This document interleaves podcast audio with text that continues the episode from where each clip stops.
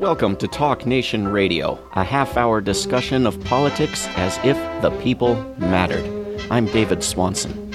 This week on Talk Nation Radio, we'll talk about Ireland and war and peace. We are very privileged to welcome Barry Sweeney, who is a member of the Coordinating Committee of World Beyond War, of which I'm the director.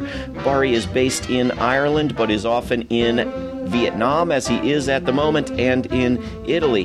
His background is in education and environmentalism. He taught as a primary school teacher in Ireland for a number of years before moving to Italy in two thousand nine to teach English.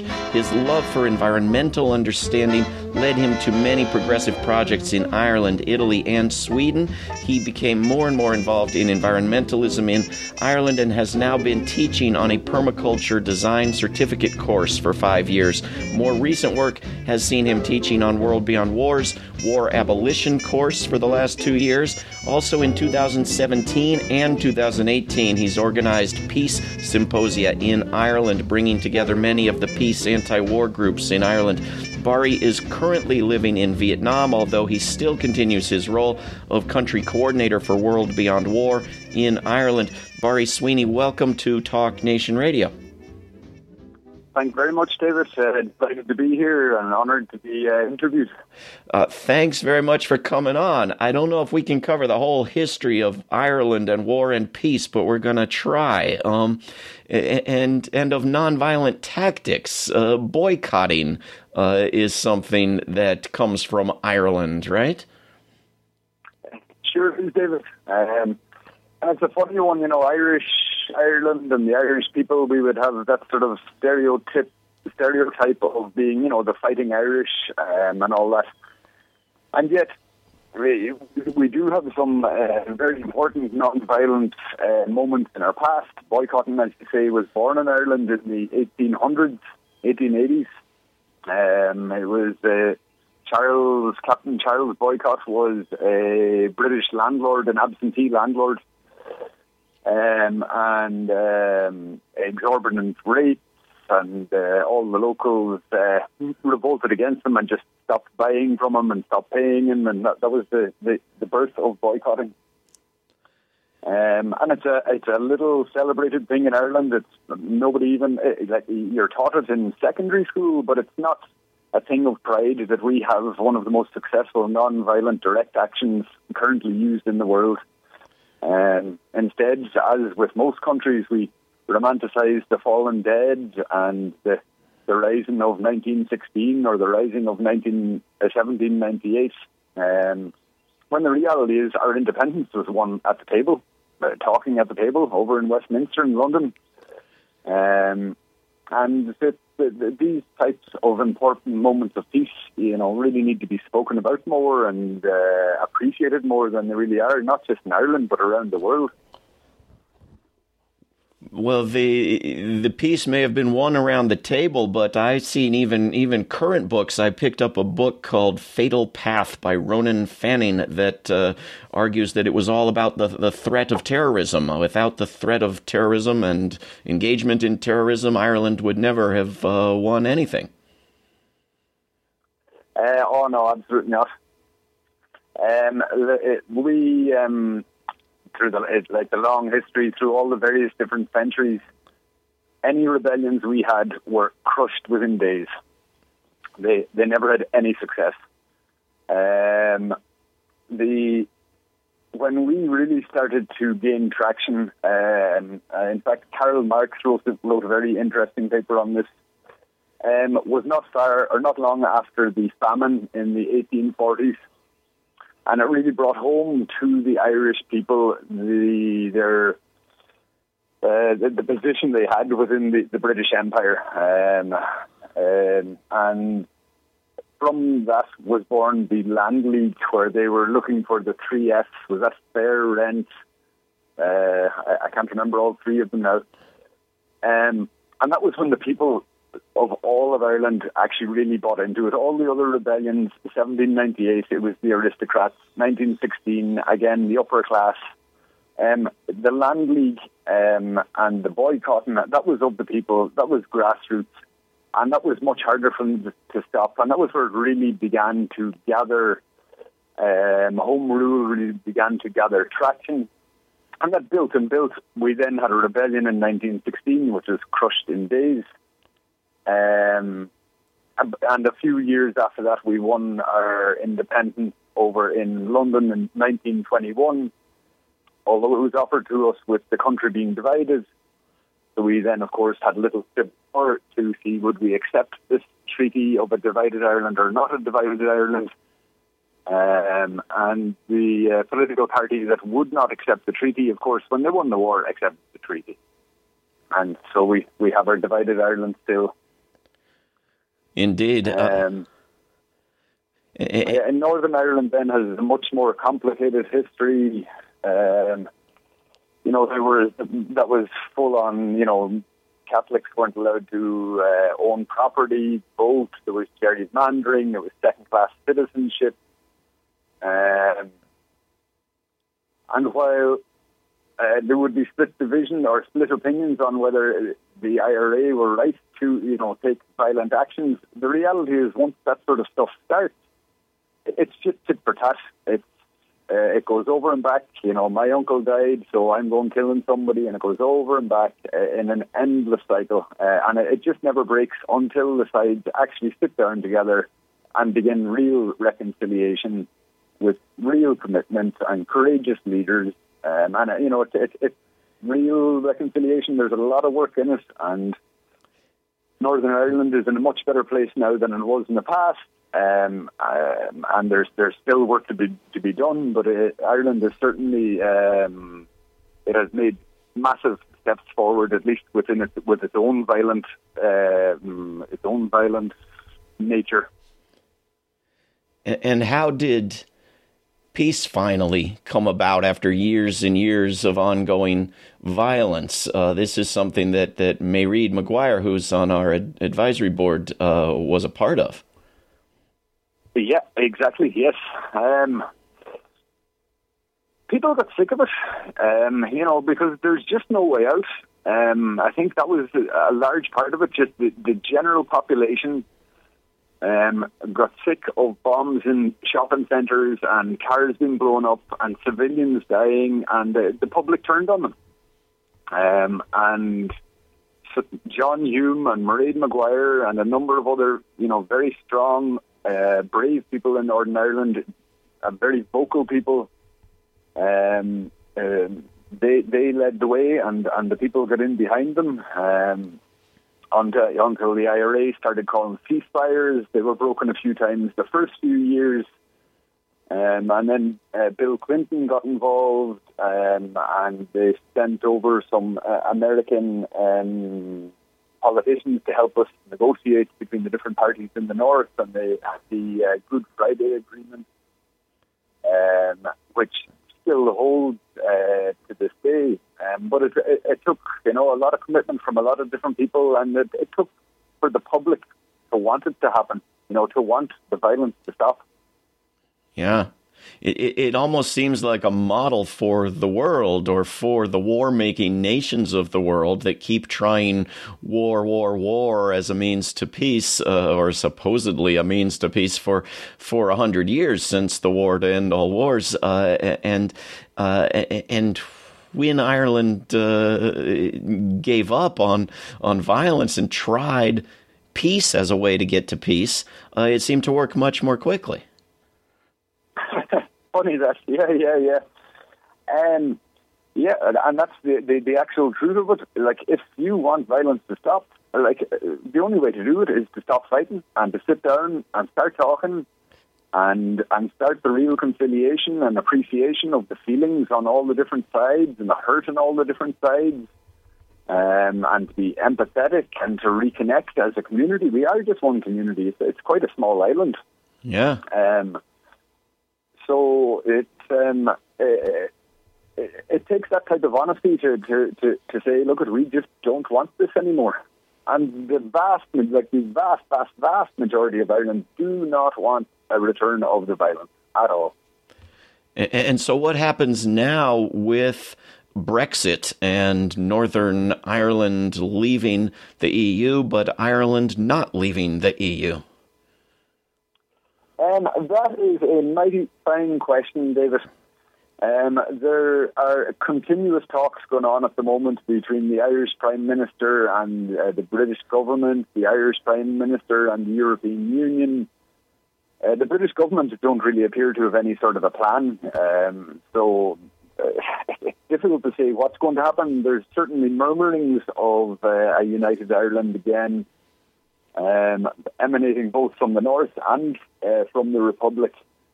Uh, what's actually going to happen uh, is very difficult to say. Will there be a hard border again with troops back and checking cars and buses like it used to be when I was growing up, or... Um, It's it's very, very difficult. There are so many options out there, and there seems to be very little clarity of where anybody's going. Indeed. Uh, we're speaking with Barry Sweeney, who's a member of the Coordinating Committee of World Beyond War and based uh, part of the time in Ireland.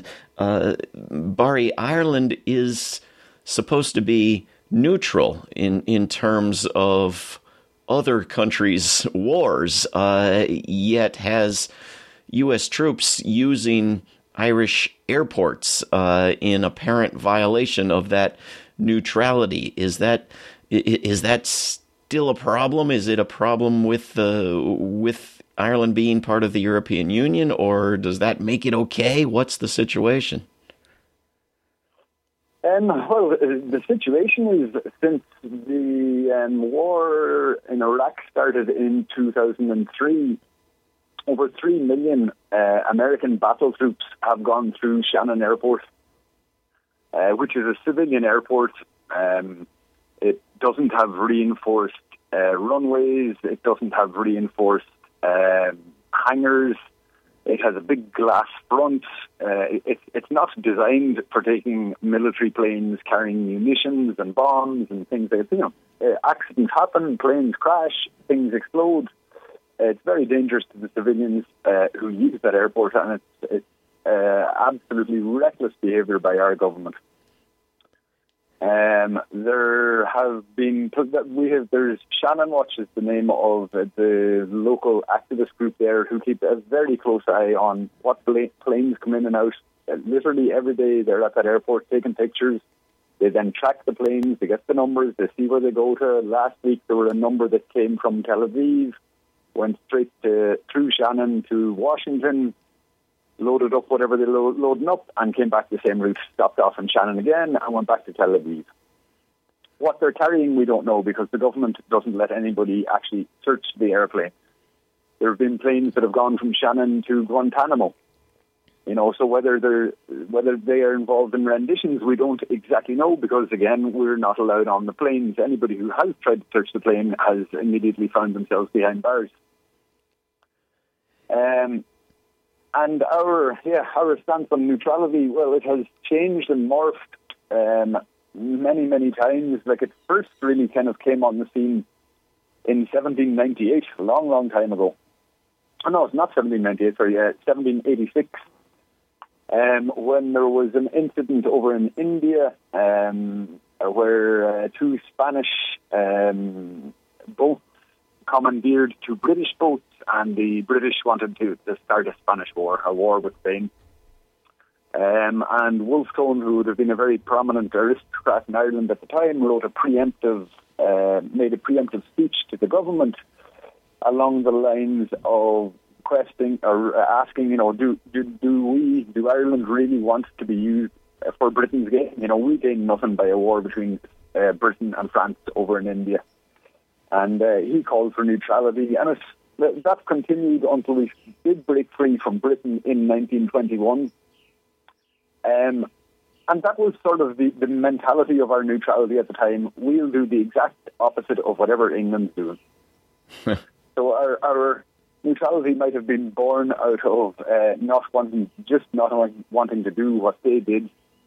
However, it's developed over the years, and in fact, it's a, it's a point of pride um, to Irish people that we're neutral, um, and that we understand the violence, and that we know that we have a place in the world, and that we can help with reconciliations. There's a lot of people who have experience in this type of stuff now in Ireland. Um, and neutrality really is a, it's a real source of pride for a lot of Irish people. In all of the polls that are ever done, it comes in at about eighty percent of the Irish public wants to be neutral and does not want to be involved in foreign conquest or foreign entanglement. And do they mean by that uh, that there should not be U S troops going through Shannon Airport? Oh, absolutely, yes. Yeah. Absolutely. Is it, um, the, uh, yeah, even the, the, the most recent poll uh, last year, I think, came in at seventy percent said Shannon Airport should not be used by, not just uh, U S, but the U S is the, the uh, primary user, but some NATO nations also use Shannon Airport, but, you know, it's ninety-eight percent American flights, uh, two percent NATO. Yeah. And it seems like there are nations that, that are supposedly neutral, like Sweden, for example, that go even farther and uh, allow NATO war rehearsal exercises and so forth. Uh, and there are others uh, like Switzerland that you hear about all the time as being famously and, and I, as far as I know, actually neutral. Uh, how I mean, is there is there any legal understanding or practical alliance among neutral nations? How do you how do you uh, enforce neutrality? There is indeed, yes. In fact, I had a conference in Ireland this year where the theme of the day was uh, looking at the rule of law uh, and legalities with regards to Ireland and its neutrality, the European Union, the Kellogg-Briand Pact, and a variety of other things. And one of the speakers of the day, Karen Devine, who is a lecturer in Dublin City University, uh, gave a very detailed uh, presentation on the European Union and the militaristic um, overtones of its uh, constitution, or some of some of the clauses within it. Uh, I can read you here just from, this is from nineteen ninety-two, Um, and this is about uh, the question of neutrality. And uh, I quote here now, it says, "The question of neutrality and compatibility with common foreign and security policy is, however, a particular concern." Um, and it goes on to say, um, uh, let me see here. Uh, it, it goes on to say that neutrality is not compatible with the European Union. And slowly and surely, as the, the, the Lisbon Treaty had um, was to enable true consent, Uh, we had a referendum for that in Ireland, uh, to which we said no. Um, and Europe was shocked, and our government was embarrassed because they had uh, both the, the big uh, parties in Ireland had both been campaigning uh, yes vote. Um, and the public said no, so we did it again, we said no again, um, and they repackaged it again a third time, and we said yes the third time. Um, and this ties us into a mutual defence clause, a solidarity clause. So if one of the other European nations is attacked, uh, we are uh, obliged to um, to collective defence and to, to stand by our uh, uh, co-members of the European Union. So the, the, the reality is neutrality is actually dead and buried. Um, especially since we signed PESCO, uh, signed, signed up to PESCO this year. That's the Permanent Structured um, Cooperation. It says nothing about military. It says nothing about an army, but that's it, it's it's it's a standing army for Europe. Uh, we have signed up to that, um, and we will be sending troops to that army. Um, so. Uh, I'm afraid Ireland and its neutrality it, it has been whittled away bit by bit um, over the, the last number of decades, the last four decades or so. It, it seems the president of France, when the president of the United States was there on Armistice Day, was talking about a European military that could stand up to not just Russia, but the United States. Uh, is there is, is there a possibility for better or worse? Uh, I, I'm not sure which it would be on balance uh, of this European militarism actually working uh, against uh, the, the the Irish permission for the United States to use its airports. I don't know exactly how this will work out. Uh, it certainly looks like there will be a European army.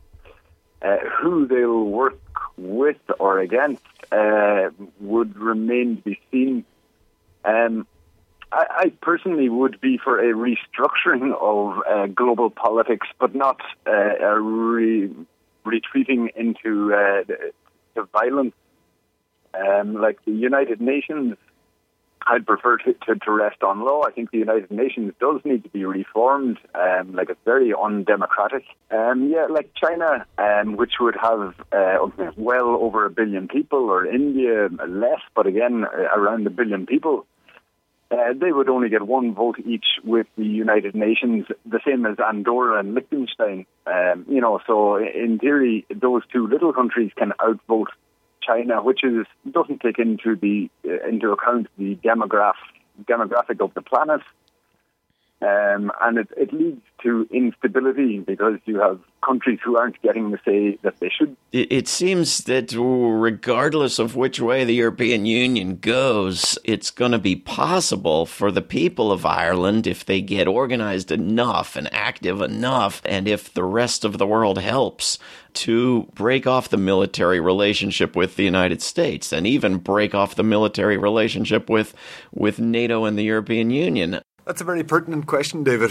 Um, the French president, as you say, has called for the European army, um, so even more militarism in the world. Like, from my point of view, um, understanding that, you know, violence is only tit for tat, Um, th- th- there is no way that's a positive move. That can only lead to more violence. Uh, in my, from my point of view, uh, the only less is the only way forward.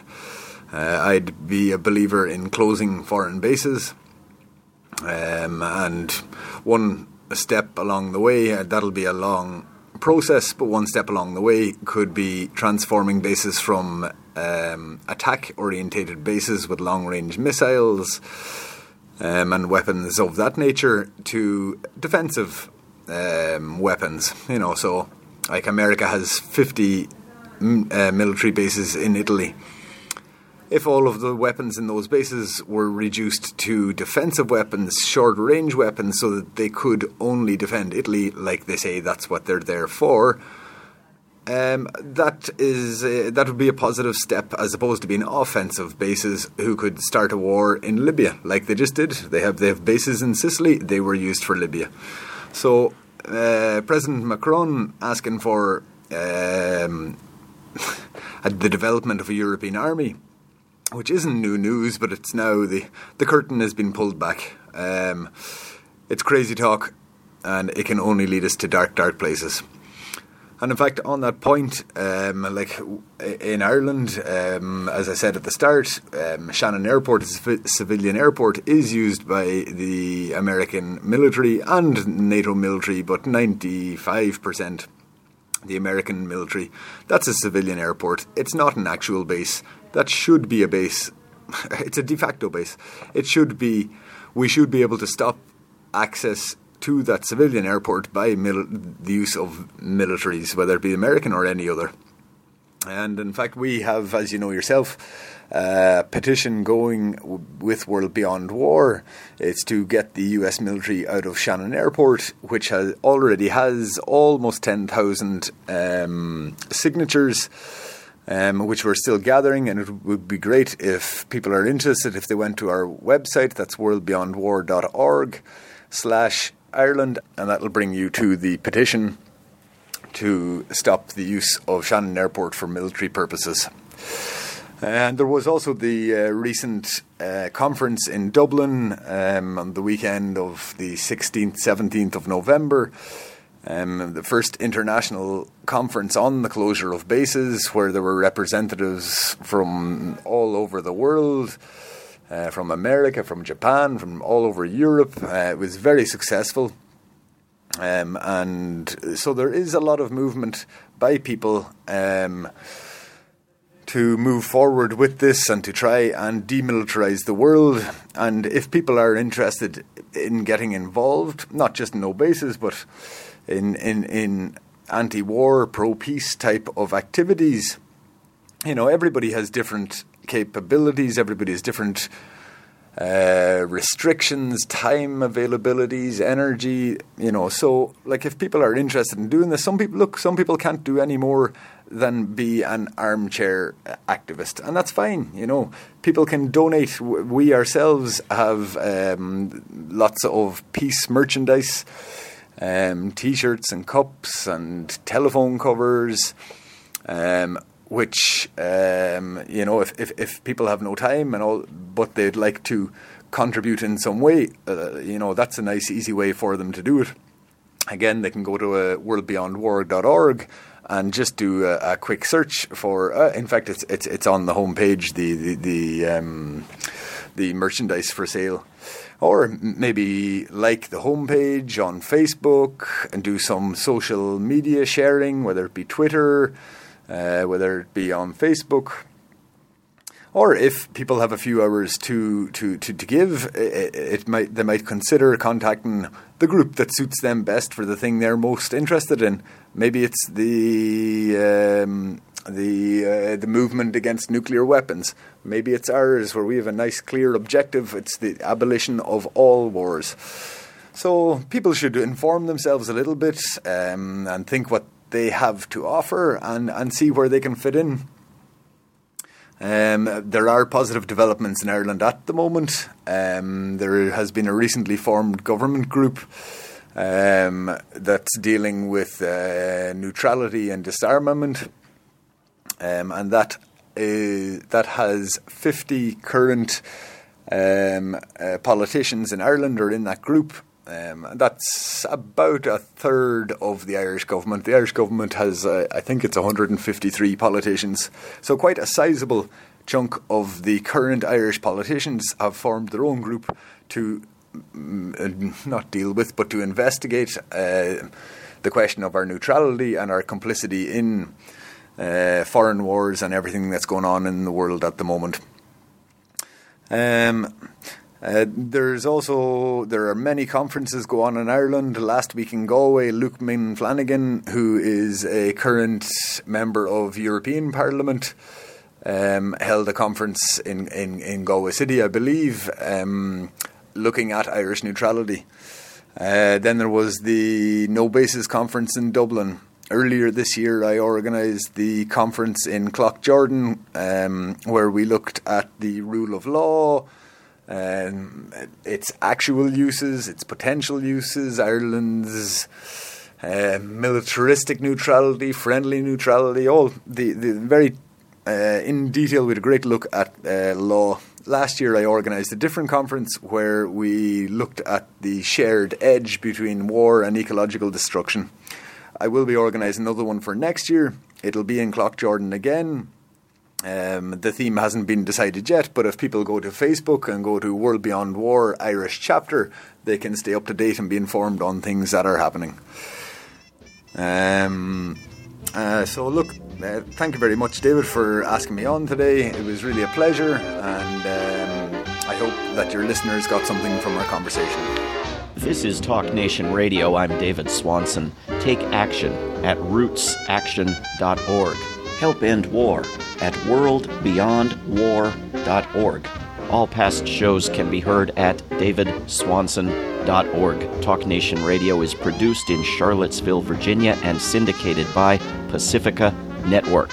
If you are listening to a non-profit station, please support that station. Talk Nation Radio is funded by contributors at david swanson dot org. There is no way to peace. Peace is the way. Until next time.